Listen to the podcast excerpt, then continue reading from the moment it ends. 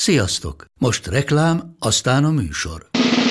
A műsor, valamint az élményekkel teli utazások, személyre szabott ajánlatok és állandó kedvezmények támogatója a Molmove hűségprogram.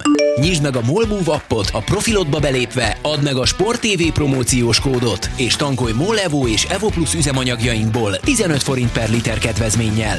Ne feledd, a Sport TV promókóddal most még jobban megéri Molmove tagnak lenni.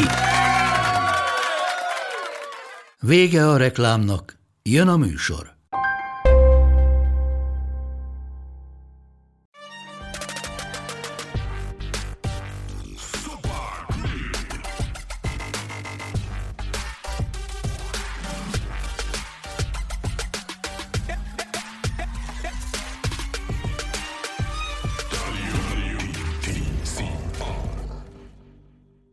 Tiszteltek, köszöntöm a Sport TV Facebook oldalának követőit, illetve majd a podcast hallgatókat is. Az a hatalmas megtiszteltetésért minket, hogy elfogadta meghívásunkat a Magyar Autósport első és eddigi egyetlen világbajnoka, Mihelis Norbert. Szia Norbi! Sziasztok! Szia Máté! Az a helyzet, hogy így azért könnyebb interjúkat adni, nem kell stúdiókba menni, Zoomon is most már a közelmúltban kicsit hozzászokott ehhez az emberiség, nem? Hát igen, kényelmesebb, mert ugye a logisztikát egyszerűbb így szervezni, de azért a, a személyes kapcsolatnak is megvan a varázsa. Tehát őszintén szóval nekem egy picit hiányzik a, a személyes kapcsolat.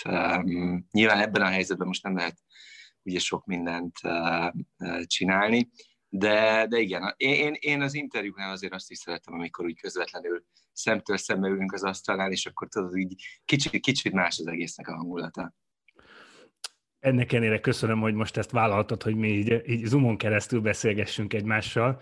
És az első kérdésem az egy nagyon fontos kérdés. Azt jól tudom, hogy téged hívhatunk világbajnoknak. Nekem ez esik számra, tehát én rögtön világbajnoknak hívnálak mindig, de ha jól tudom, az FIA szerint is lehet téged világbajnoknak nevezni. Igen, igen. Haverok előtt én is, én is így hívom magamat, de nem lehet. Tehát, hogy ugye világkupa eh, maga a sorozat, de ez a bajnokság is beletartozik az FIA világbajnoki sorozatainak égisze alá, tehát a bajnok hívhatja magát, igen, világbajnoknak. Akkor köszönöm szépen, akkor én világbajnokként fogok rád hivatkozni, és akkor az első kérdésem rögtön erre vonatkozik, hogy több helyen is olvastam, illetve mi is múltkor már egyszer személyesen mi találkoztunk, és egy rövidebb ideig beszélgettünk, de te el szoktad mondani, hogy mióta világbajnok vagy, azóta változtál egy kicsit. Nyugodtabb vagy, könnyebben átlépsz dolgokon. Ez így van? Még továbbra is ezt érzed, hogy, hogy így zajlik az életed, illetve a versenyzés?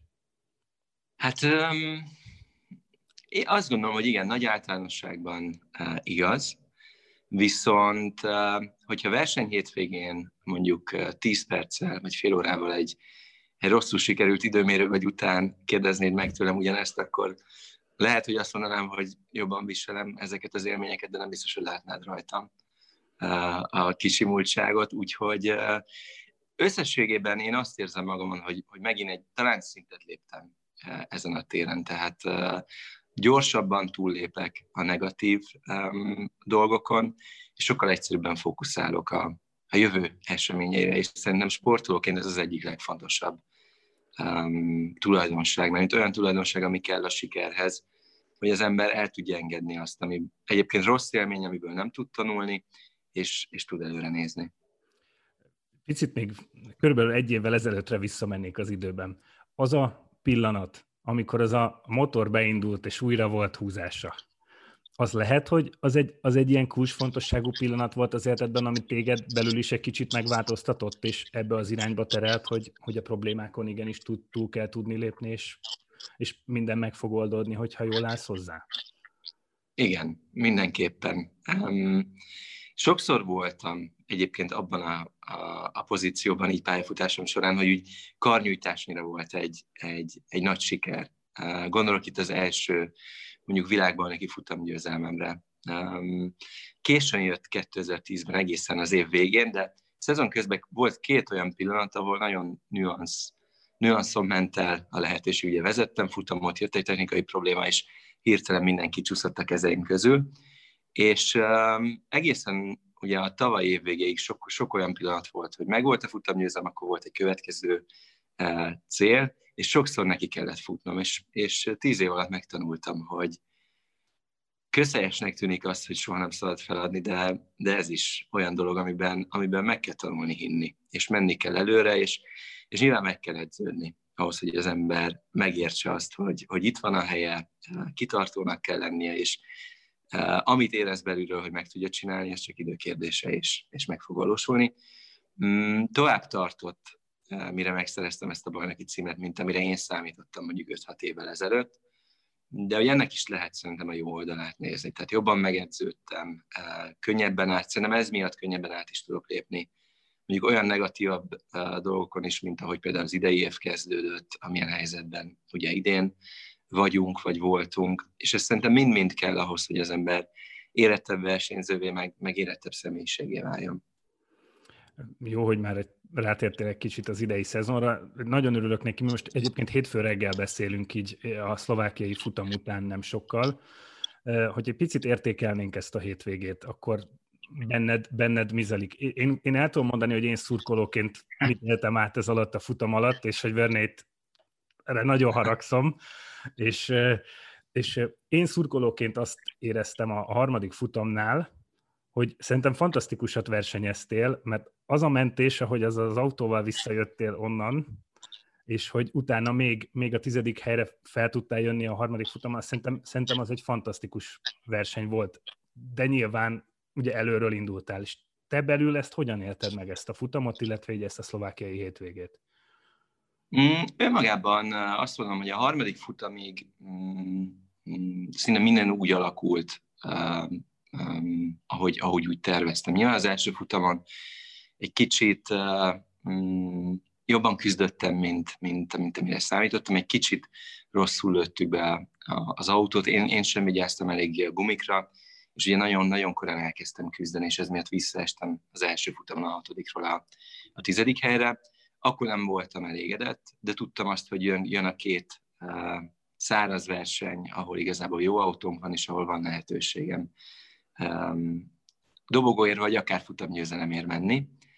És a harmadik futamon meg Ugye kialudtak a lámpák, nagyon jól kaptam el a rajtot, meg ott voltam a belső éven, e, első helyen fordultam az első kanyarba, mellettem volt külső éven csapattársam, Niki Kácburg, és úgy voltunk, hogy az egyes kanyar kijáratán én voltam belül, ő volt kívül, következett még két jobb kanyar, tehát tudtam, hogy nagyon jó helyzetben vagyok, hogy, hogy még én vezessem a futamot, és akkor csapattársam legyen a második.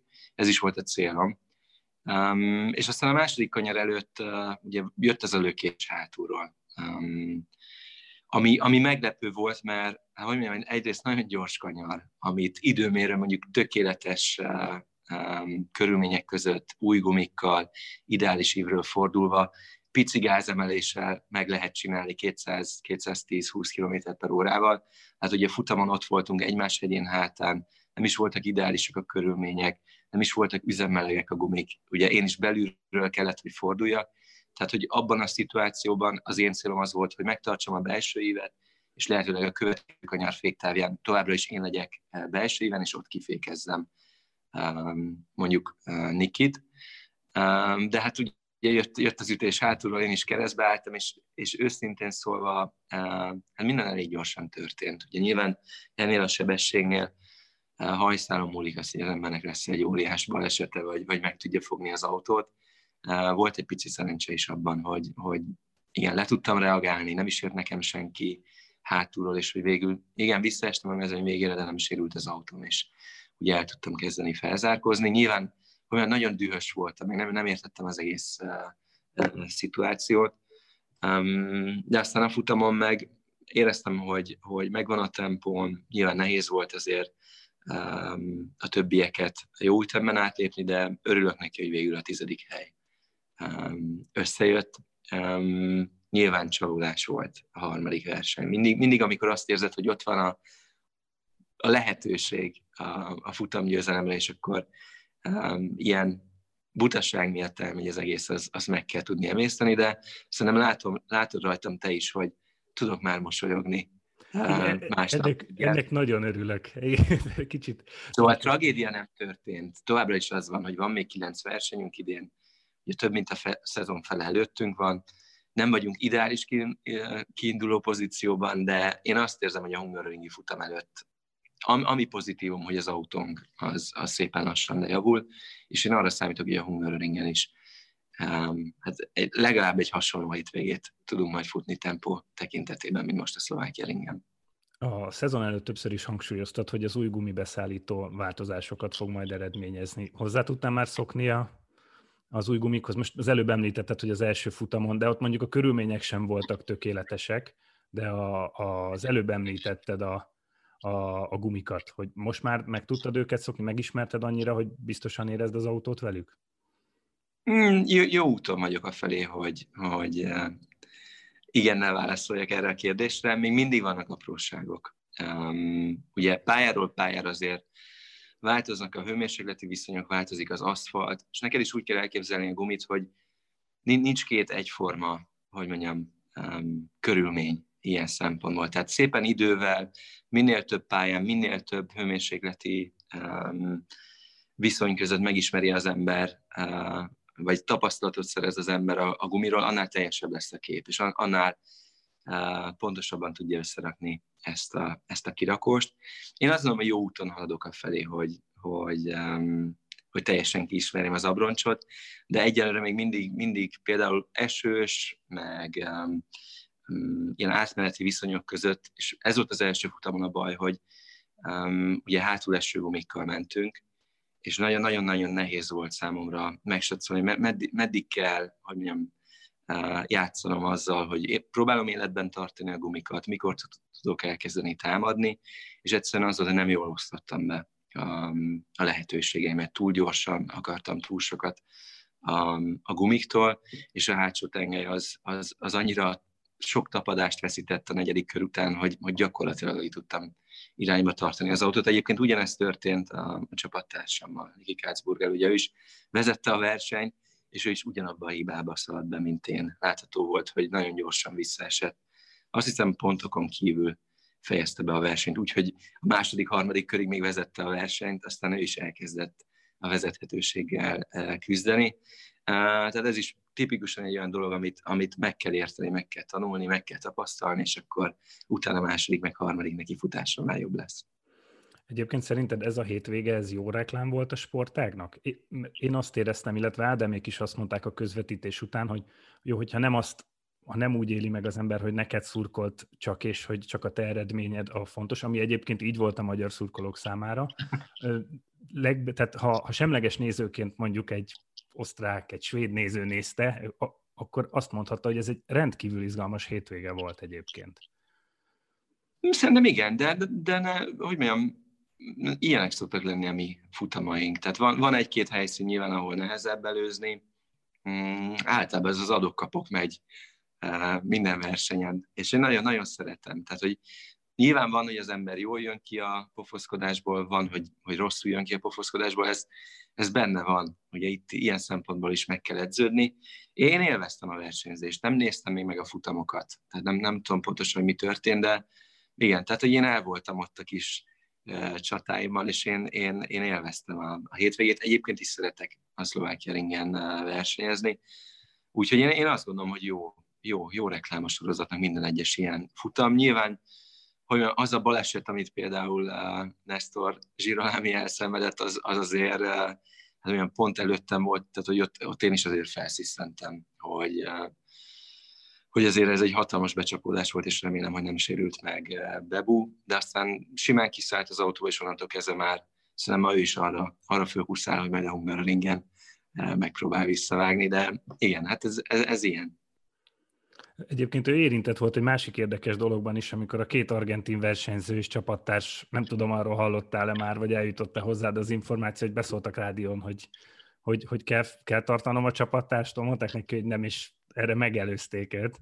Hát nem tudom, erről hallottál-e már, hogy, hogy ez volt most a... Érintőlegesen. Ugye, ugye az első futamon én is úgy, úgy a futam első harmadában ott voltam körülöttük, és ott már érezhető volt, hogy, hogy nyilván nem fogják visszafogni magukat. Ne, nem tudom pontosan, hogy ott van-e megállapodás csapaton belül, tehát én azt gondolom, hogy igen, tehát dél-amerikai habitus szerintem igen, nyilván érthető mind a kettő álláspontja, mert korán vagyunk még a szezonban, um, nyilván nagyon nehéz megsatszolni, hogy most hiába van valaki előrébb a pontversenyben, egyáltalán nem biztos, hogy, hogy neki vannak a jobb kártyái a, a futam, vagy a szezon végéig. Um, nem, nem tudom pontosan, hogy volt-e megegyezés kettő között. Ha volt megegyezés, akkor, akkor igen, akkor nehezen érthető, hogy, hogy miért, miért így zajlottak az események. Abban az esetben, hogyha nem volt megegyezés, vagy nem volt tiszta, akkor szerintem ez még úgy, úgy a határmesdje annak, ahogy, ahogy akár csapattársak is harcolhatnak egymással.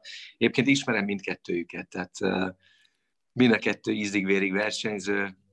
Nyilván ez van, amikor találkozik az egyéni érdek meg a csapat érdek. Tehát amikor ott van ellentét a kettő között, akkor ott előfordulhatnak ilyen dolgok, de ezt, ezt nekik kell tisztázniuk maguk között, vagy egymás között. Egy pillanatra térjünk át a Hungaroringre, illetve a következő versenyre. Most azért egy hét van csak a két verseny között, és azt itt el szeretném mondani a kedves hallgatóknak, illetve nézőknek, hogy a Sport TV a Kamion EB-t, illetve a VTCR futamait is közvetíti majd a hétvégén, tehát tele leszünk autósporttal, majd a Sport 1 és a Sport 2 a hétvégén. De Norbi, téged kérdeznek, hogy te most mit vársz majd ettől a futamtól, és hogyan készültök?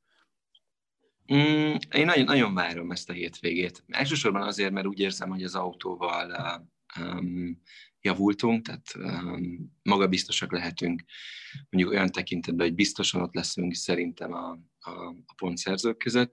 Nagyon nehéz megsatszolni, hogy most tempóból bejuthatunk-e a Q3-ba, tudunk-e pozícióért vagy futamgyőzelemért harcolni. Én, én úgy érzem, hogy, hogy ha ezt a fejlődési ütemet fent tudjuk tartani, akkor akár egy, egy futamgyőzelem, vagy egy erős, dobogós szereplés valamelyik futamon összejöhet, és az én célom egyébként minden egyes évben az, hogy a Hungaroringen legalább egyszer a dobogon álljak majd, és ez, ez ugyanígy van idén is. Nagyon gonosz kérdésem van. Milyen lesz 70 ezer örjöngő magyar néző nélkül versenyezni a Hungaroringen? Mennyire fog hiányozni hát neked ez a közeg, nem. ami... Nem, nem lesz jó furcsa lesz. Egyébként már most a szlovákia ringen is furcsa volt. Nyilván érthető, mert, mert most ebbe, ebben a helyzetben mm, szerintem jó döntés az, hogy, hogy nézők nélkül eh, kerül megrendezésre a verseny, de versenyzőként nyilván furcsa. Um, furcsa hangulat nélkül, furcsa megszokott hungaroringi um, hát hogy mondjam, atmoszféra nélkül versenyezni.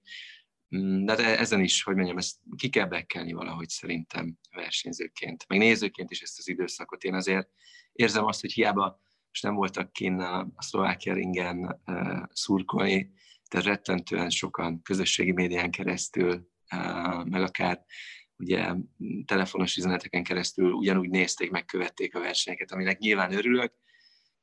Remélem, hogy ez, ez csak azt jelenti, hogy idén ugye nem tudtak jönni a nézők, most még, még nagyobb lesz a, az érdeklődés mondjuk egy, egy 2021-es hungaroringi verseny helyszíni megtekintésének szempontjából.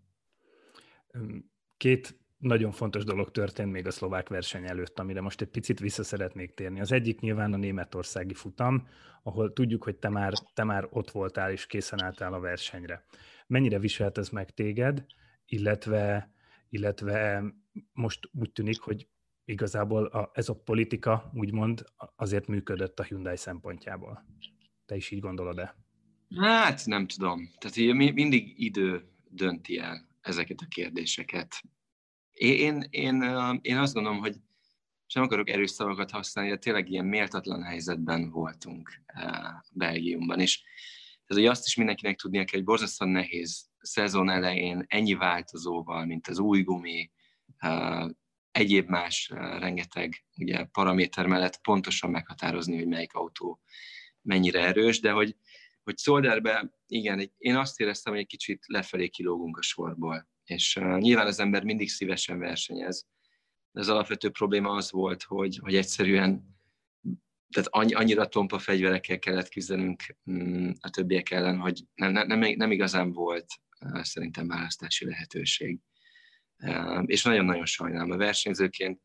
Mindig, mindig szeretnél mm, versenyezni. Nürburgringen is nyilván, hogy mondjam, rossz, rossz érzés volt nem, nem rajthoz állni, de ezek a döntések egyébként olyanok, amiket versenyzőként is meg kell tanulni elfogadni. Egyébként nem, nem az én szintemen döntenek, és nem is rendelkezem minden információval ilyen tekintetben.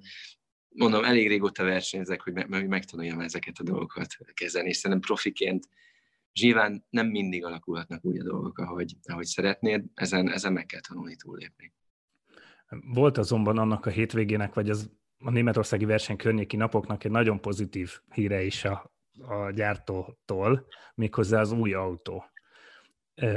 Ezzel kapcsolatban ti már, ti már ültetek benne, teszteltétek, már kipróbáltátok, és ha igen, akkor mondhatsz erről valamit, hogy milyen tapasztalataid vannak, vagy ilyenkor hogyan, hogyan zajlik az autó fejlesztése, most milyen fázisban van? Mm, szerintem kezdeti fázisban van még az autó fejlesztése. Vezettem már az autót, de tehát nem született döntés azzal kapcsolatban, hogy ez az autó most jövőre versenyezni fog-e, ha igen, akkor melyik bajnokságban versenyez. Olvastam már is, aki készpénznek vette, hogy akkor ez az új autó a Túrautó világkupában. Én, én azt tudom, hogy a Hyundai álláspontja az, hogy szeretné ezt az autót jövőre versenyeztetni, de ugyanúgy, mint a Veloster esetében, ugye Veloster is egy egy éve később fejlesztett autó volt, mint az i30N, és ugye távol-keleten, illetve az Egyesült Államokban versenyzett, és ugye az Elantra is egy olyan modell, ami, ami a távol-keleten, illetve az Egyesült Államokban uh, ismertebb, tehát simán elképzelhető, hogy mondjuk abban az esetben, hogyha a Hyundai úgy dönt, hogy ezzel az autóval jövőre versenyezni fog, akkor mondjuk valamilyen regionális bajnokságban uh, teszi majd. Ez a 2020-as év úgy nagy általánosságban egy nagyon kacifántos év. És ha jól tudom, hallgattam egy-két beszélgetést veled, illetve olvastam is interjúkat, hogy azért volt egy kis pozitív hozadéka annak, hogy, hogy a gyerekek szempontjából azt mondhatom, hogy apa egy picit több időt töltött otthon. Hogy a 2020-as év első fele, illetve ez a, ez a kiárási tilalommal tarkított időszak, ez milyen volt számodra, milyen volt a családdal lenni, és egyébként hogyan viselték a gyerekek, amikor apu újra útra kelt? Nagyon jó volt itt van lenni. Um, nekem már hiányzott. Um, ez egy kicsit ilyen kontrollál, kontrollálatlan irányba haladtak a dolgaim. Főleg amióta megszületett Mira, meg aztán Emma, ugye ott volt a, a bajnoki címért folytatott küzdelem 2017-ben, ott volt, amikor megalapítottam, vagy megalapítottuk közösen a versenycsapatomat Vári Gergővel, Dáviddal és, és Konsanyival. Tehát, hogy, hogy rettentően intenzív időszaka volt az életemnek az elmúlt két-három év, és, és úgy tényleg az, hogy minden év végén azt mondom, hogy jó, most, most meg kell tanulni ugye prioritást felállítani, és valahogy soha nem sikerült. Tehát évvégén, karácsony környékén mindig azt mondtam, hogy jó, most akkor, most akkor visszáblépek, és valahogy kis idő elteltével pont ugyanott voltam, mint, mint mondjuk fél évvel vagy egy évvel korábban. Mm, és nagyon hiányzott már az, hogy, hogy tényleg egy kicsit nyugodtabban, kicsit bezárkózva itthon, hát, hogy mondjam, ebben a családi légkörben teljenek a hétköznapjaim, mert egyébként is, hát hogy mondjam, most ezt nem biztos, hogy mindenki tudja, de inkább egy ilyen visszahúzódó típus vagyok, tehát hogy um, nekem kell az, hogy, hogy feltöltődjek, kell az, hogy, hogy eh, barátokkal, kell az, hogy a családokkal, a lányokkal töltsek időt, mert, mert itt tudok feltölteni. Tehát nyilván nagyon szeretek versenyezni, meg soha nem adnám fel ezt, ezt a, a lehetőséget, hogy, hogy ilyen szinten versenyezzek. De egyébként az van, hogy, hogy ahhoz, hogy, hogy ilyen szinten tudjak versenyezni, és, és a versenypályán ilyen teljesítmény nyújtsak, ahhoz kell nekem az, az a a plusz energia, amit, amit itthon gyűjtök. És ehhez sajnos arra van szükség, hogy úgy tényleg úgy megszabjam azt, hogy, hogy mire mennyi időt fordítok. És itt is az van, hogy nyilván vannak ebben azért nehéz döntések is, tehát nem tudok már olyan fordulatszámon pörögni pályán kívül, meg család mellett, mint, mint régen. Akár médiaaktivitás, akár rendezvény, akár támogató tekintetében, tehát uh, egyszerűen én azt érzem, hogy ahhoz, hogy ha az a prioritás, hogy uh, azért ne, nem ulasszam el ezt a szép időszakot uh, uh, olyan tekintetben, hogy lássam a, a Mirát és az Emmát felnőni, és, és ilyen teljesítményt tudjak nyújtani a versenypályán, akkor, akkor minden mást úgy nagyon-nagyon erőteljesen nagyon le kell csavarnom uh, az életemben. Azt jól tudom, hogy Pécsen töltöttétek ezt az időszakot, ugye? Igen. És mikor voltál utoljára ennyi időt ott a környéken? Nem tudom. Tök őszintén, hát az elmúlt tíz évben nem, nem voltam ennyi időt um, otthon. Um, és nagyon érdekes, mert, mert egyrészt jó volt itthon lenni, de aztán az ember rájön arra is, hogy, hogy szeret versenyezni. Tehát uh, nyilván itt is az egyensúly a fontos, mert valószínűleg a lányok agyára mennék még, még egy néhány hónap itthon léttel. Nekem is jó. Nyilván az, ha, meg, ha megvan az egyensúly a között, hogy el vagyok, versenyzek, azt csinálom szakmai szempontból, amit szeretek, amit élvezek, és aztán megfelelő időt tudok, uh, hogy mondjam, minőségi otthon időtöltéssel tölteni, és az a tökéletes uh, egyensúly. Azonban, mikor elkezdett újra az élet visszatérni a versenypályákra, illetve az e-sport versenypályákra, akkor elmondható, hogy te már nem csak versenyző és csapattulajdonos voltál, hanem igazából promóter is, hiszen saját versenyt szerveztetek 2020-ban. Hogyha így a, a saját e-sport versenyetek, illetve vál, tulajdonképpen válogatónak is hívhatjuk, hogyan értékelnéd ezt a, ezt, a, ezt a sorozatot, amit igazából ti szerveztetek?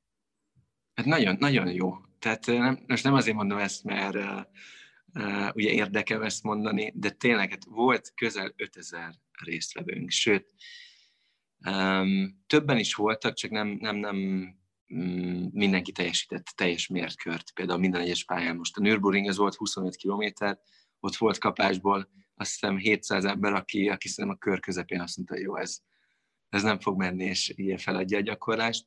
Tehát e, ez a szám, ez, ez, ez bődületesen nagy szám. Ugye az volt a célunk, hogy, hogy lehetőleg felmérjük azt, hogy itthon szimulátoros közösségben egyébként abban a, a korcsoportban, um, a, ahol arról beszélhetünk, hogy van mondjuk 12-18 év közötti uh, fiatal uh, korosztály, aki érdeklődik az autósportok iránt, viszont nincs, nincs mondjuk olyan anyagi lehetőség, hogy be tudjon ülni egy, egy gokarba, hogy végig tudjon csinálni egy magyar bajnokságot, nekik teremtsünk egy olyan lehetőséget, hogy felmérje magát egy ilyen szimulátorbajnokságban, és nagyon örülök neki, hogy, hogy ekkora volt az érdeklődés, és hogy, hogy ilyen magas volt a szakmai színvonal, mert ugye én is úgy próbálkoztam az első versenyét végén kvalifikálni magamat, és hát nem, nem, nem sikerült bejutnom az első húszba, úgyhogy borzasztóan ügyesek voltak a srácok, és így azt mondom neked, hogy a, ez az első hungaroringes esportbajnokság következménye az, hogy, hogy az dolgozik bennem, hogy ebből kell csinálni még, még nagyon sokat. Most jutott el a híre ennek a lehetőségnek. Szerintem rengeteg olyan fiatalhoz, aki nem feltétlenül uh, tudta, hogy, hogy hogy lehet csatlakozni, lehet, hogy lemaradt az első néhány selejtezőről, és akkor utána már úgy érezte, hogy egyébként sem lenne lehetősége top pozíciókért küzdeni, és nekem az a célom, hogy nyilván ideális esetben körülbelül mindenki, aki Magyarországon élő fiatal, és mondjuk nincsenek olyan lehetőségei, azok, azok mondjuk részt vegyenek egy ilyen bajnokságba, és fel tudják mérni azt, hogy, hogy, eh, hogy, hogy van-e keresni valójuk ezen a pályán. És uh, nyilván nekem megadatott ez a lehetőség 11 néhány évvel ezelőtt, és azért látom azt, hogy mennyi tehetséges uh, fiatal van, aki egyébként csak ott bukik el, hogy nincs megfelelő támogatója, nincs megfelelő családi, családi háttere ahhoz, hogy el tudja kezdeni a versenyzést, és hát kicsit így a, a bajnoki cím után így, így kötelességemnek érzem, hogy, hogy ezen a területen, hát hogy mondjam, így, így, így segítsek, mert, mert azért még tudom, hogy mennyire erősen dolgozott bennem is a vágy, hogy, hogy kipróbálhassam magam, és hogy mennyire hát sok szép emlékkel, meg, meg, meg tanulsággal gazdagodtam. Úgyhogy hát igen, a cél az az, hogy jövőre, vagy akár a következő néhány évben még, még csináljuk jó néhány ilyen esportbajnokságot, és akkor nagyon-nagyon tehetségeseknek pedig, hát nyilván az is nehéz feladat, de hogy lehetőséget biztosítsunk arra, hogy akár nemzetközi szinten is versenyezni tudjon mondjuk a Mirában. És egyébként hogyan áll most a kiválasztott ötös egyébként? A, mióta uh, a verseny? Um, hát most nem tudom, mennyi, mennyire mehetek részletekbe, de túl vagyunk a, a, az összes körön. Nagyon-nagyon, hát ahogy mondjam, érdekes volt, meg tanulságos a második kör. Ugye a, virtuális verseny legjobb öt helyezettje, az tovább jutott egy, egy következő szintre, és akkor ezen a szinten már, hát hogy mondjam, nagyon kemény fizikai, pszichológiai, meg, meg mentális gyakorlatokkal választottuk ki aztán a végső győztest. Egyébként hamarosan, szerintem a következő néhány hétben majd a széles közönség számára is, hát hogy mondjam, kiderül, hogy, hogy ki lett a végső győztes. És ki fog akkor jövőre a Mira csapatban versenyezni egy, egy, egy igazi autóban majd. Így van, pontosan.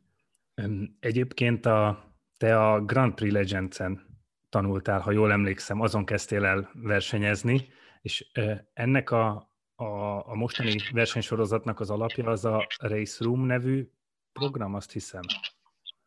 Igen, én, én um, bajnokságokban kezdtem el a Grand Prix legends versenyezni. Egyébként én is, hát korábban otthon, biztos sok sokak számára ismert ez a Grand Prix sorozat, GP, GP2, ez ott még szépen a billentyűzeten volt az A meg az Y, amivel lehetett gyorsítani, lassítani, meg a pont meg a vesző, amivel lehetett jobbra meg balra kanyarodni, és akkor már a nagyon, a nagyon haladó szint az az volt, amikor um, én is váltottam, és akkor ott volt a Space, meg az Alt.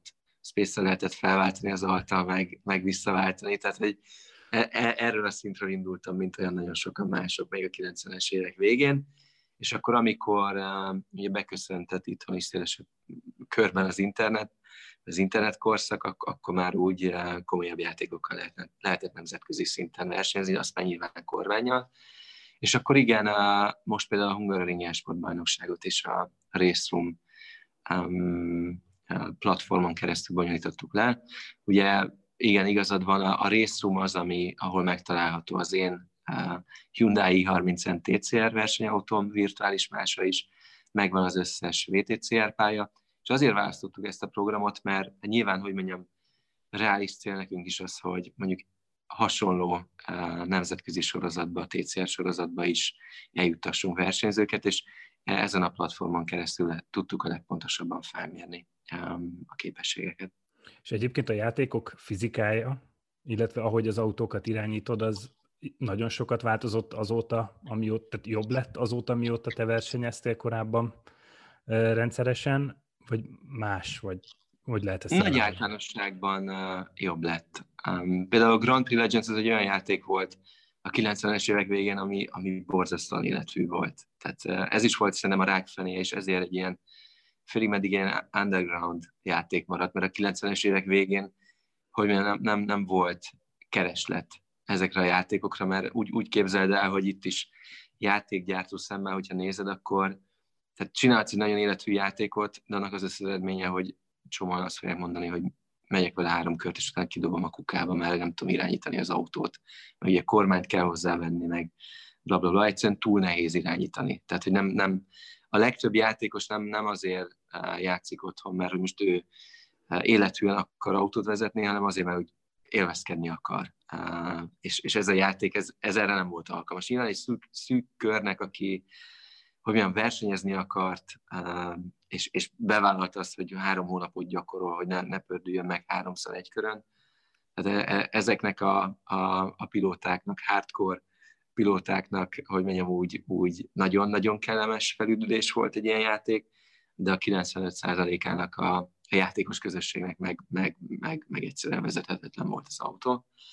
És aztán szépen lassan a játékgyártók is elkezdték felismerni azt, hogy egyre szélesebb kör kíváncsi arra, hogy most milyen egy igazi versenyautót vezetni, és ennek az eredménye igenis az, hogy most már van, hát szerintem van iRacing, van Assetto Corsa, Race Room egyébként nem, nem uh, szimulátornak indult, hanem inkább egy ilyen olyan félig meddig árkád um, játéknak, ami nem feltétlenül arra fektette a hangsúlyt, hogy, hogy élethű legyen az autó viselkedése, de az elmúlt időszakban ők is, hát hogy mondjam, felfedezték azt, hogy, hogy, hogy igen, bizony van kereslet arra, hogyha, hogyha elmennek a, az élethű, vagy minél élethűbb irányba.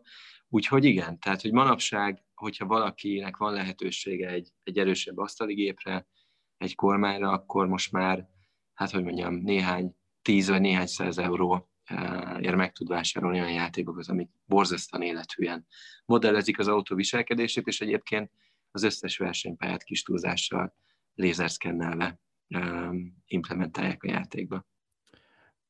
Egyébként, aki nem látta még ezt a versenysorozatot, a, a, a ti mire a YouTube csatornátokon fent vannak a közvetítések, ahol Szújó Zolival ti ketten közvetítitek a, a meccseket. Érdemes visszanézni meccseket, tehát a futamokat, illetve... Hát meg a sport egy közvetítette. És a sport egy közvetítette.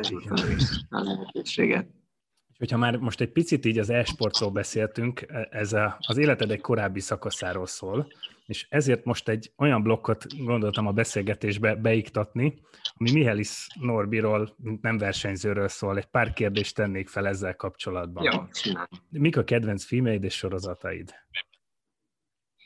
Fú, hát a sorozatokat, mint olyan nagyon sokan mások, én is azért most feleztem fel magamnak um, az elmúlt időszakban.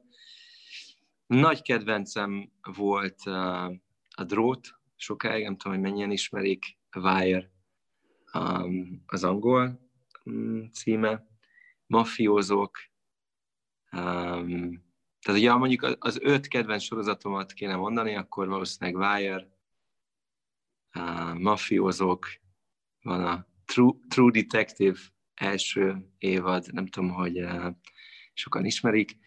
Most beleszaladtam egy nagyon jó sorozatba, Johannával néztük, ez az utódlás, aminek megint ilyen, ilyen kicsit fura a kamera, um, nem tudom, operatőri részei kicsit így, így furán um, kezeli így a, a, a, a kameraszögeket. Ott úgy voltam 20 perc után, mondom, kikapcsolom, mert bármennyire jó a sztori, én rosszul leszek, amikor így folyamatosan mozog a kamera. De két évad, és, és nagyon jó, mert nekem nagyon tetszik ez a tényleg emberi uh, vonala, és uh, mondjuk még a Breaking Bad az, az, az lehet. Tehát ezek kb. ezek a klasszikusok, amiket szerintem nagyon sokan ismernek. Um, Trónok harcát valamiért ugye elkezdtem, de nem, nem, nem, nem fogott meg annyira, hogy, végignézem. Biztos most sokan kikapcsolják a felvételt, hogy hogy, le, hogy lehet valakinek ilyen véleményes sorozatra, de ne, nekem valahogy úgy, úgy mások volt egy idő után. Um, igen. Szóval filmek tekintetében meg az igazság, hogy régen láttam már jó filmet, most így visszagondolva. Um, de ez mindig, egy, ez mindig olyan, hogy, hogy most befejezzük majd a beszélgetést, és akkor így a fejemhez csapok, hogy mennyire, mennyire béna vagyok, mert van, van csomó jó film, amit így tudom, hogy láttam, de most nem, nem jut eszembe egy sem. Felkészíthettelek volna, hogy lesznek ilyen kérdések, kérdések most úgy gondoltam, hogy ezzel inkább így megleplek majd. Akkor viszont én rákérdeznék egy filmre, és ez, ez szakmai szempontból nekem nagyon fontos, hogy erre válaszolj. Az Aszfalt királyait láttad-e? Láttam. És mit szóltál hozzá? Jó, na, nagyon tetszett. Egyébként is nagyon szeretem Matt Damon meg Christian Bale-t.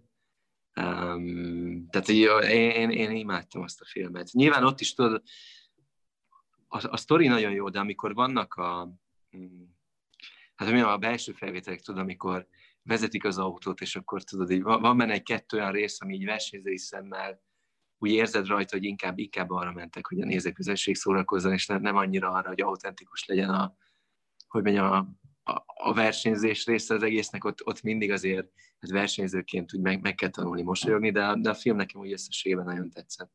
Ez azért jó, hogy ezt mondtad, mert nekem itt fel van írva két kérdés ezzel kapcsolatban, amit mindenképpen fel akartam tenni. Az egyik az az, hogy a Ken Miles, akit a Christian Bale játszik, ő többször is van, hogy átnéz a a másik autóba, ami mellett elmegy, és oda mond valamit. Hogy ti, ti, ilyen nincsen a valóságban, hogy arra legyen energiát, hogy te összenézz a másik pilótával, akit éppen megelőzel, és oda szóljál neki valamit. Az az igazság, hogy én, én nem is tudnék, mert ugye nekünk már van Hans, tehát ilyen nagyon-nagyon kis szögben uh-huh. tudom csak mozgatni a fejemet. Uh, de egyébként nem, nem vagyok benne biztos, hogy nem volt ilyen, mert uh, például mondjuk 50 évvel ezelőtt sokkal nagyobb szabadságfokú volt versenyzőként mondjuk kinézni. Uh, ugye nem is ilyen biztonsági jövek, sisak is gyakorlatilag a, az ember arcát, ezt teljesen szabadon hagyta. Ugye Le Mansban is, tehát hogy úgy képzeld el azt a versenypárt, hogy van, mit tudom én, szerintem egy 50 másodpercig, amikor semmi más nem csinálsz, csak mész az egyenesbe, és kis túlzásra megengedheted magadnak, hogy, hogy mondjuk nem, nem pusztán előre figyelsz, hanem mondjuk átnézel egy másik versenyt. Tehát én E, e, ennek a lehetőségét nem, nem zárnám ki. Azt, hogy most tehát, hogy nagyon-nagyon mély, hogy mondjam, ilyen gesztikulációs beszélgetéseket lefolytasson két versenyző egymás, azt, azt azért nem tartom valószínűleg, de simán el tudom képzelni, hogy ott volt mutogatás, meg szájról olvasás még abban az időben. A másik kérdésem, ami még szintén előszokott jönni, hogy vannak azok a jelenetek az autós filmekben, hogy mennek egy egyenes szakaszon, és folyamatosan váltanak. És mindig, mindig, a, mindig olyankor a fordulatszám leugrik, és újra felmegy. Leugrik, újra felmegy, és folyamatosan váltanak. Ez is, ez az, ami, amire gondoltál szerintem, hogy így versenyzés. Igen, igen. Tehát, hogy általában nekünk, amikor úgy versenyzünk, nincs már az a tartalék, hogy akkor még, még 10 vagy 20 százalékot lenyomjuk a gázpedált, és akkor feljebb váltunk egy sebességi fokozatot, és elmegyünk a másik mellett. Ez, igen, ez, ez, ez, ez jó lenne, hogyha lenne néha, de általában nincs. Te milyen zenét hallgatsz? Van-e kedvenc előadód, vagy milyen típusú zene, amit te szeretsz? Mm, nagyon sokáig én a, ezt az elektronikus vonalat szerettem. Um, aztán az utóbbi időben uh, Red Hot Chili Peppers szinte, szinte az összes albumot um, végighallgattam, Guns N' Roses. Ez az, ami, ami úgy azt mondanám, hogy bármikor szól a rádióba, bármikor be tudom tenni itthon, és akkor fel, fülhallgatóval végig, végigpörgetek egy ilyen Stadium, Arcadium albumot. Szóval igen, tehát hogy ezek, de inkább most, amit én is uh, úgy, úgy előtérbe helyezek, például amikor autózok, akkor tényleg hagyom, hagyom menni a rádiót halkan. És, és nagyon ritka az, hogy, hogy, hogy mondjuk kiválasztok valamit, és akkor azt egy hosszabb autóúton végig, végighallgatom. Egy, egy repülőúton, ugye van lehetőség böngészni általában, ott, ott beteszek zenét, és akkor hallgatom, megpróbálok aludni, olvasás mellé tök jó például, de egyébként ritka az, hogy én itthon leviek, és akkor zenét hallgassam. Milyen volt nappalisnak lenni, hogy te, te akkor, akkor még versenyeztél szimulátoron, és közben jártál az egyetemre? Hát figyelj, én azt, azt mondom, hogy hát nem tudom, az egyetemista, meg a főiskolás lét, ez azért hát nem, nem rossz. Tehát, hogyha az ember így most utólag visszagondol az iskolás élményeire, akkor nyilván van sok jó középiskolás, meg általános iskolás élményem, de szerintem a jó élmények 80%-a e, ebből az időszakból e, van. Mm. És szerintem ez azért van, mert, mert az én esetemben is ugye nyilván albérletben már az ember kicsit saját magának az ura, um, be tudja osztani az idejét, um, és meg megtanulja azt, hogy ha lébet szól, akkor igen, az, egy kényelmes élet, de annak azért idővel, fáziskéséssel megvannak a, a, a következményei. És szerintem jó, jó. Tehát, hogy én, én szerettem nagyon a, a PTS éveket. Akkor most áttérünk a könyvekre is, gondolom nem csak, nem csak szakmai könyveket olvastál, amikor egyetemista voltál, hogy van, van-e kedvenc olvasni valód, illetve ilyen olyan típusú könyvek, amiket szeretsz mondjuk. Életrajzi könyvek, fantasy, így, így értem. Mm, most pont, pont megmutattam, hogy mivel polcoltam ki. Ó, oh, telefon, meg itt, ez... itt van még egy pár másik, nézd. Itt vannak ezek, uh-huh. ezek, ezek a könyvek. Volt egy időszak, amikor nagyon sok Ken, Ken Follettet olvastam, Aha. és meg kell visszahelyezni a könyveket a helyükre. Mm, egy ilyen, hát nem tudom, az az, az, az érdekes, hogy, hogy amikor kötelező volt, akkor soha semmit nem olvastam el. És amikor... Eh, és eh, hát nem tudom, ilyen 24-5 éves voltam szerintem, amikor úgy, úgy felfedeztem magamnak az olvasást, és hát reng, rengeteg könyvet uh, most így végigpörgettem. Az az érdekes, hogy ez, ez például ezt a Jensen Button könyvet, ezt még nem kezdtem el olvasni. Ez már itt, itt van szerintem egy néhány hónapja nálam, de még nem, nem, nem láttam neki. Én inkább az ilyen krimi, thriller, ilyesmi, ilyen true detective. Ha már sorozatoknál szóba került a, a sorrend, akkor nálam a, a true detective meg a drót kb. a, a Holt versenyben a két első. E, ezeket én nagyon szeretem olvasni. Mm, és hát olyan van, van, van sok jó mm, szerző. Kerin Slaughter például az összes könyvét nagyon szerettem olvasni, jó is volt olvasni, a sztori része is mindig tetszett. Mm, igen, ezek a könyvek azok, amiket általában reptéren megveszek. Most például sok német nyelvű könyvet vettem magamnak, mert azt vettem észre magamon, hogy nyelvtanulás szempontjából uh-huh. jó az, hogyha az ember angolul, németül vagy bármilyen más nyelven olvas. Neked volt-e kedvenc sportoló fiatalkorodban, illetve van-e olyan sportoló, akire nagyon felnézel is? Most én ehhez egy olyan adalékot hozzátennék, hogy azon gondolkoztam, hogy én téged magyar sportolóként a világ sportolói közül kihez hasonlítanálak, és egy eléggé hízelgő hasonlat jutott eszembe, és nekem Federer jutott eszembe rólad, aki, hát köszönöm. Aki, akiről így soha nem, nem hallasz nem hallasz rosszat, és, és maximálisan jól teljesít a pályafutás, vagy a, a sportágában is. És én, én, én, nekem ő jutott eszembe rólad, de hogy neked egyébként akár a jelenlegi sportolók közül, akár gyermekként volt-e példaképed vagy kedvenced?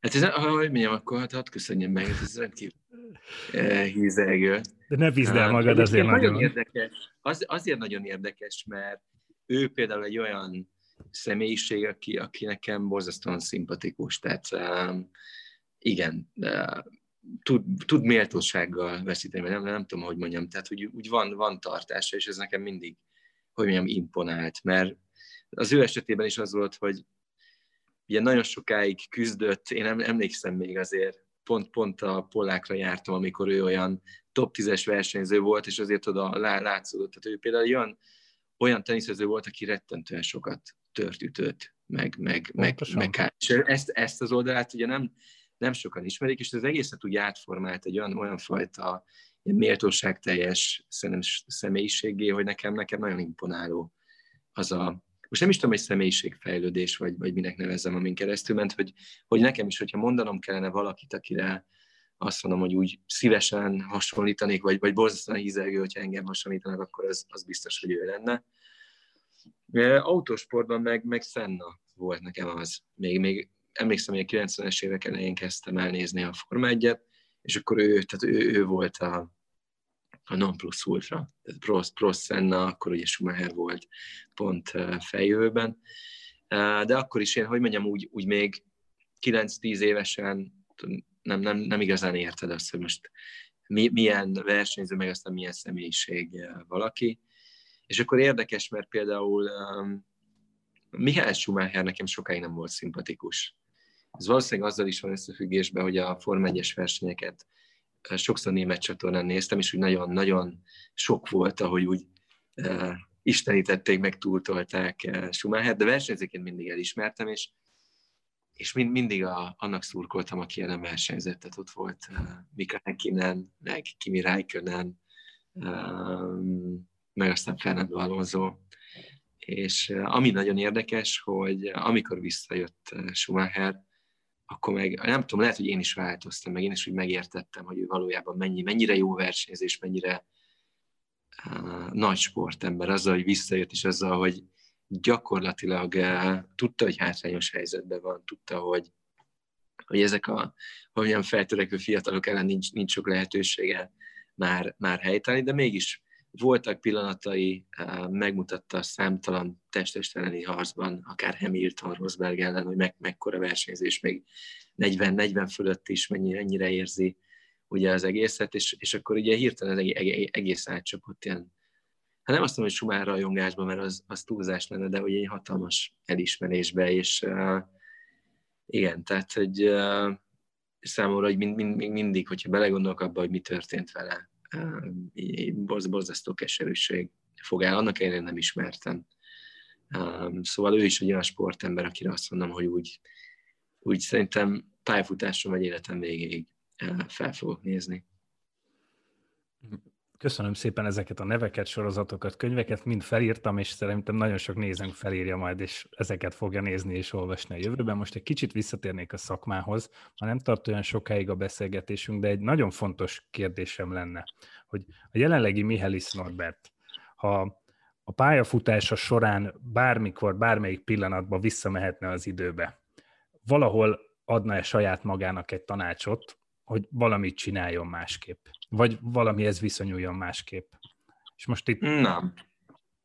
Nem, mert ez egy kétélű fegyver. Tehát ez, ez tipikusan olyan, mint a, tudod, visszajövőben filmekbe, hogy de szeretem. bármilyen jó szándékú tanácsnak nem tudod, milyen következményei lesznek, és tudod, ez ilyen nagyon hülyen hangzik, de szerintem is úgy van, tehát, hogy más lenne a fejlődési pálya, meg, meg nem tud kiszámolni, hogy igen, tehát, hogy akár egy jó, most ennyi tapasztalattal jó tanácsnak gondolt segítség, az tényleg milyen következményei lennének a versenyzői nem fejlődésére, a személyiségem fejlődésére. Lehet, hogy egy jó jó, jól gondolt tanács, vagy egy más döntés, az, az, az azt jelenti, hogy most már nem is versenyeznék. Vagy, vagy hogy mondjam, tehát, hogy így, így szerintem ne, ne, nehéz megérteni azt, hogy így utólag minek mi lenne a következménye.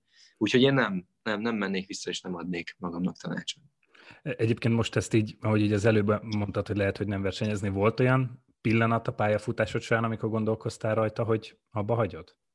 Volt. Mm, főleg 2017 évvége volt az, amikor ugye már érintőlegesen szóba került, hogy 17-ben született a kislányom, mire eh, alapítottuk a versenycsapatot, a, a Mirát, és, eh, és egyszerűen azt éreztem, hogy, hogy sok. És azt, azt is éreztem, hogy úgy nem vagyok ura az életemnek, tehát hogy volt a, aztán nyilván a hatalmas csalódás Katarban, miután elvesztettem a bajnoki címet, és úgy voltam vele, hogy most lemerültem, kell valami, amivel fel tudok töltődni, és én akkor, akkor is éreztem, hogy végleg nem szeretném abba hagyni a versenyzést, de muszáj, muszáj egy kicsi távolságot nyernem az egésztől. És nyilván ez borzasztóan veszélyes, mert az ember kihagy egy évet, mondjuk egy ilyen döntés miatt, ki tudja, hogy valaha lesz a lehetősége visszatérni. Tehát elgondolkodtam rajta, de igen, tehát att, attól a döntéstől azért még, még úgy érzem, hogy messze voltam, hogy azt mondjam, hogy akkor itt a vége, és abba hagyom. Köszönjük, hogy nem döntöttél végül így. Most a gyerekkorodhoz egy picit visszaszaladva, hogy a te nagybátyád Bajor Zoltán, akinek a beceneve Mifu, Mi, Igen. Mifu, hogy ő, ő Lada, ő VFTS-eket épített rallisoknak egyébként? Ő versenyzett. Vagy versenyzett. Sokáig. És igen, jelenleg is. Ugye 60, most már elmúlott 60, és még mindig reszelgeti a, a motorokat ott az ilyenben, és egyébként rengetegen, hogy mondjam, akár első osztályban, Magyarországon ralliban, akár ugye alsó sprint versenyeken az ő motorjaival mennek. És most szerintem tényleg elfogultság nélkül én is mentem velük, én is próbáltam, szerintem, szerintem igen. Tehát, hogyha nekem lenne lehetőségem, akkor e, ezen a havasi bajor tengelyen választanék, de lehet, hogy egyébként inkább a bajor, bajor vonalon választanék magamnak motort, mert, mert én mondom, próbáltam, fékpadon is láttam, és, és azért hihetetlen, hogy ilyen, gondold el, hogy félig meddig lada alkatrészekből álló motorból, mondjuk ilyen egyhatosokból kihoznak már közel 200 lóerőt, és akkor, ja, mindegy, tehát hogy ezek, már nem azok a ladák, mint amik, mondjuk 30 évvel ezelőtt tudod, úgy rótták a közutakat, vagy akár versenyeztek. A rally téged soha nem érdekelt? Akár De, miatt? És versenyre még nem terveztél úgy elindulni, hogy kipróbáld magad? Hát én, én mindig, tehát hogy mondjam, én mindig szerettem volna versenyző lenni, vagy hát nem mindig, fiatal korom óta szerettem volna versenyző lenni, és hogy mondjam, én, én rally meg rally cross versenyeken voltam először.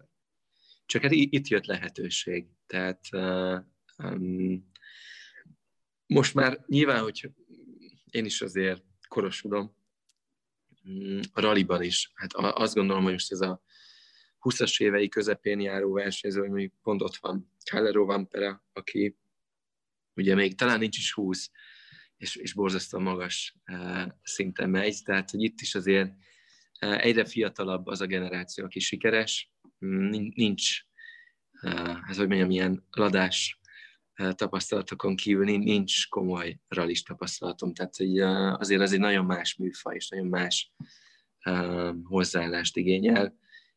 Hetz kedvéért nagyon szívesen kipróbálnám, de, de valószínűleg majd inkább akkor, amikor azt érzem, hogy a pályautós pályafutásom a végéhez közelít. Akkor nem, nem Raikkonen ezzel most még a közeljövőben egyet. Most még nem, most még, most még egy pár bajnoki címet szeretnék inkább behúzni, és akkor majd utána. A, amikor te szimulátoroztál, te köz, mert ugye a nagybátyád épített nektek egy autót gyerekként, úgy, úgy autóztatok otthon, De hogy Igen. amikor szimulátoroztál, te közben vezettél versenyautót bármilyen formában? Tehát nem. olyan értem, hogy nem, -e, hogy amikor te 2005-ben uh, Weber Gáborral és Zengő Zoltánékkal az Zengő Motorsportnál oda mehettél tesztelni a Hungaroringre szeptember 13-án, akkor neked nem volt ilyen jellegű autós tapasztalatod egyáltalán. Nem, és, semmi. És... Hungaroringen sem mentem még meg. Hát hogy, hogy, hogy mondjam, most ezeket a, ez a kis autó is, amit, amit ugye a nagybátyám épített nekünk unokaöcsémmel, az egy ha inkább gokart volt, tehát egy, egy 50 köbcenti Simpson motornak volt benne. A motorblokkja, tudod, ez három, három mondjuk három és fél lóerős, volt, volt három pedálunk, volt egy kis polszki négy fokozatú váltónk, és akkor azzal tudtunk menni 30-40 km per órával. Tehát ez, ez volt nekem a, mondjuk a kezdet, és, és aztán néha vezethettem a családi autót, mielőtt volt jogosítványom, azt is, hogy mondjam, hogy nálunk az utcában, hogy beálltam a garázsba. 17 évesen, amikor lehetőségem lett rá, mm, megszereztem a jogosítványt, és akkor nyilván nem volt saját autóm, közlekedtem éves szinten szerintem mondjuk 5000 kilométert, és akkor nagyjából ezzel a közúti tapasztalattal jött el a, a teszt lehetőség. És akkor ugye mellette meg szimulátoroztam, meg online versenyeztem. De az a típus vagy, aki mikor oda került a Hungaroringen, hogy na akkor ülj be az autóba, akkor az felspanolt, vagy, vagy olyan, akinek azért, most bocsánat, de hogy az abszem azért ott, ahol kell, ott, ott azért Persze. Ott volt. Tehát, hogy melyik volt a kettő közül? Mind a kettő egy kicsit? Inkább a, inkább a második. hát azt képzeld el, hogy, hogy tudod, eh, tehát, hogy um, Himesháza um, volt nekem nagyjából a, a közeg 17-18 éves koromig, Moácsra jártam gimibe, 20-21 éves koromban már ugye én is elkezdtem az egyetemet, kicsit, kicsit láttam a világból, de, de szerintem Budapesten jártam addig háromszor, mondjuk. Uh-huh.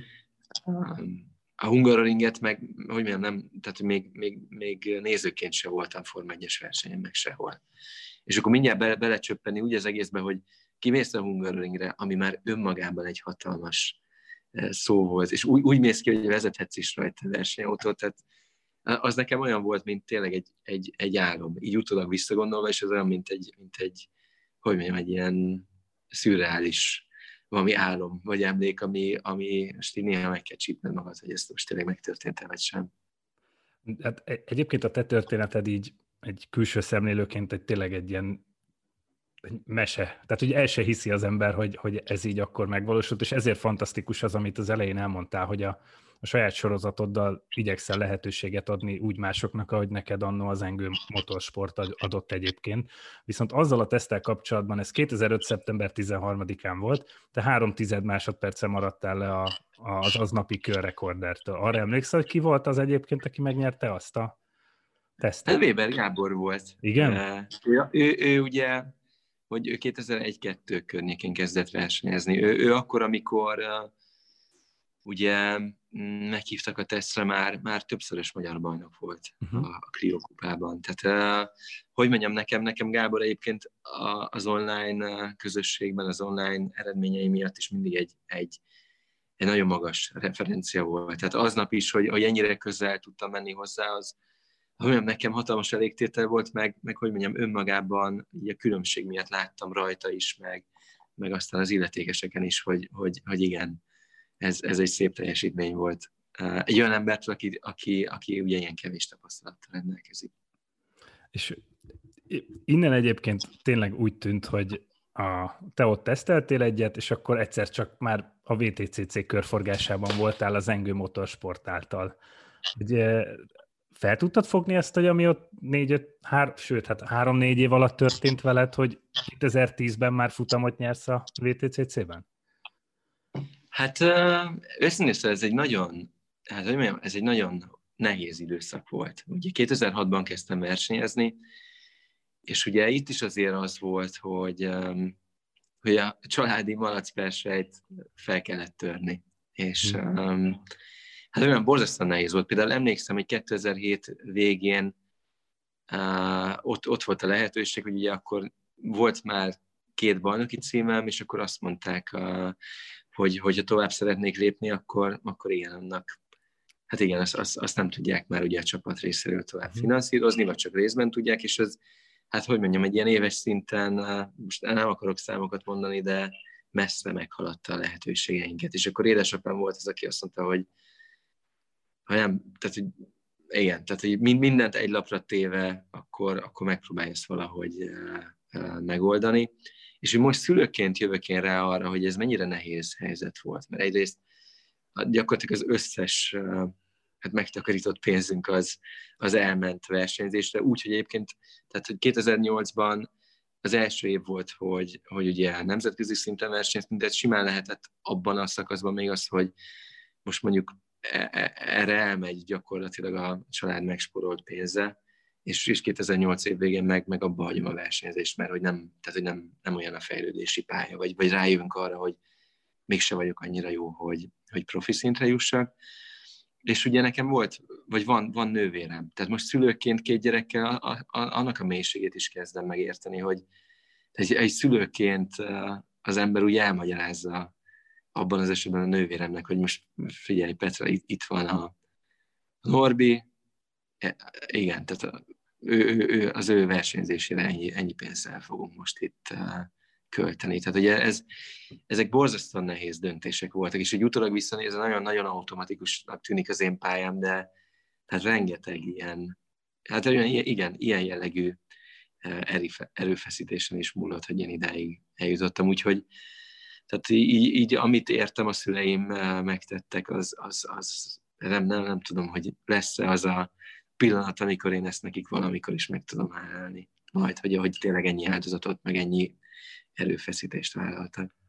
Hát szerintem legkésőbb Malajziában azért hát, azt mondták, hogy lehet, hogy megérte. Igen.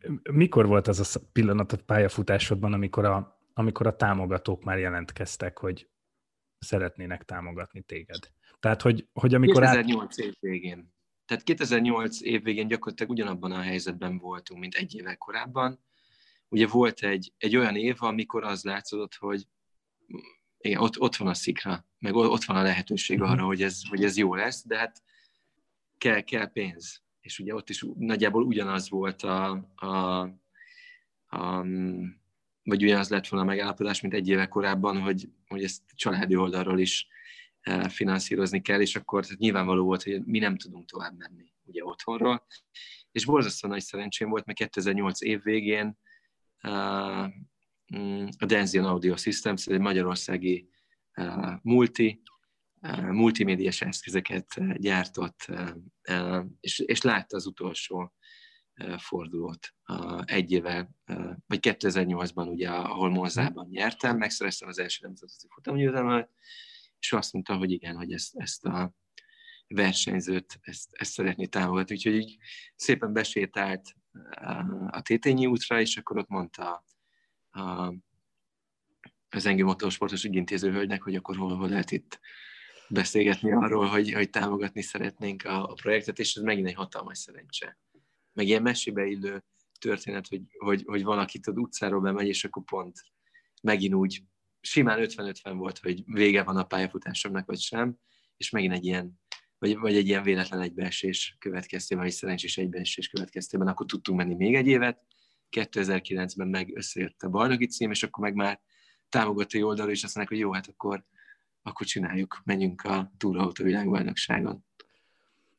És egyébként a következő lépés, az mekkora ugrás volt 2016, amikor gyári versenyző lettél? Tehát a, az Engő Motorsport egy, egy profi csapat, profi háttérrel, de amikor egyszer csak ott találod magad, hogy a a központba mehetsz, és minden információt megkapsz, és mindent látsz, hogy ez, ez így működik, ahogy én gondolom, hogy az, az azért már egy te, még teljesebb kávéház? Vagy nem? Tehát, hogy az már egy teljesen más kávéház?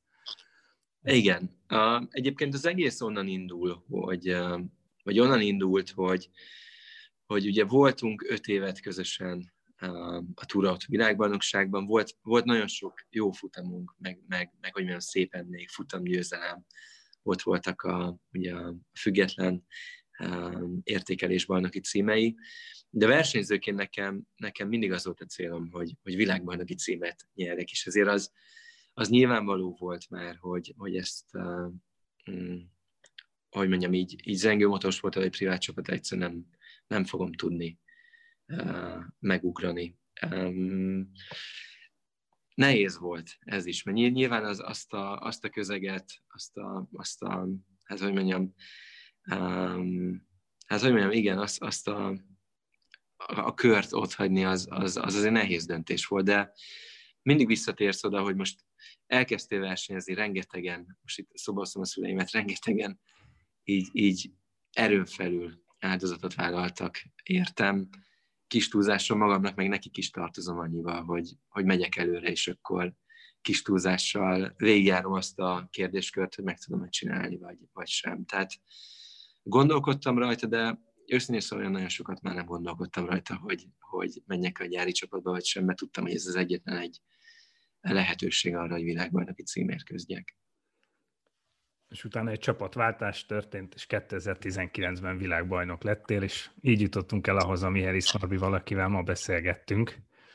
És Igen. tényleg gratulálunk ehhez az egész pályafutáshoz, és hát bízunk benne, hogy a következő héten a Hungaroringen a Hyundai-ok úgy fognak száguldozni, hogy leesik majd a magyar nézők álla, a tévében tudják majd nézni a Sport 1 és a Sport 2 a, a VTCR futamokat is közvetít, és Kamion Európa kupa is lesz majd a, a hétvégén, azok is láthatóak lesznek majd a Sport TV csatornáinak a képernyőjén, és hát Norbi, én nagyon szépen köszönöm, hogy, hogy itt voltál, beszélgethettünk, mert ez hatalmas élmény volt, és ismét sokat tanultunk abból, hogy hogyan jut valaki ilyen magasra ebben a sportágban, és mi minden kell ehhez. Köszönöm. köszönöm én is a lehetőséget. Úgyhogy hát jövő hétvégén, vagy ezen a hétvégén találkozunk. Szurkoljon a négy magyar pilótának, köztük a címvédő Mihelis Norbinak, és kövesse a Túraautó világkupa eseményeit a Sport TV szakértő csapatával. A VTCR sorozat következő állomása élőben a Sport TV-n. A műsor a Béton partnere.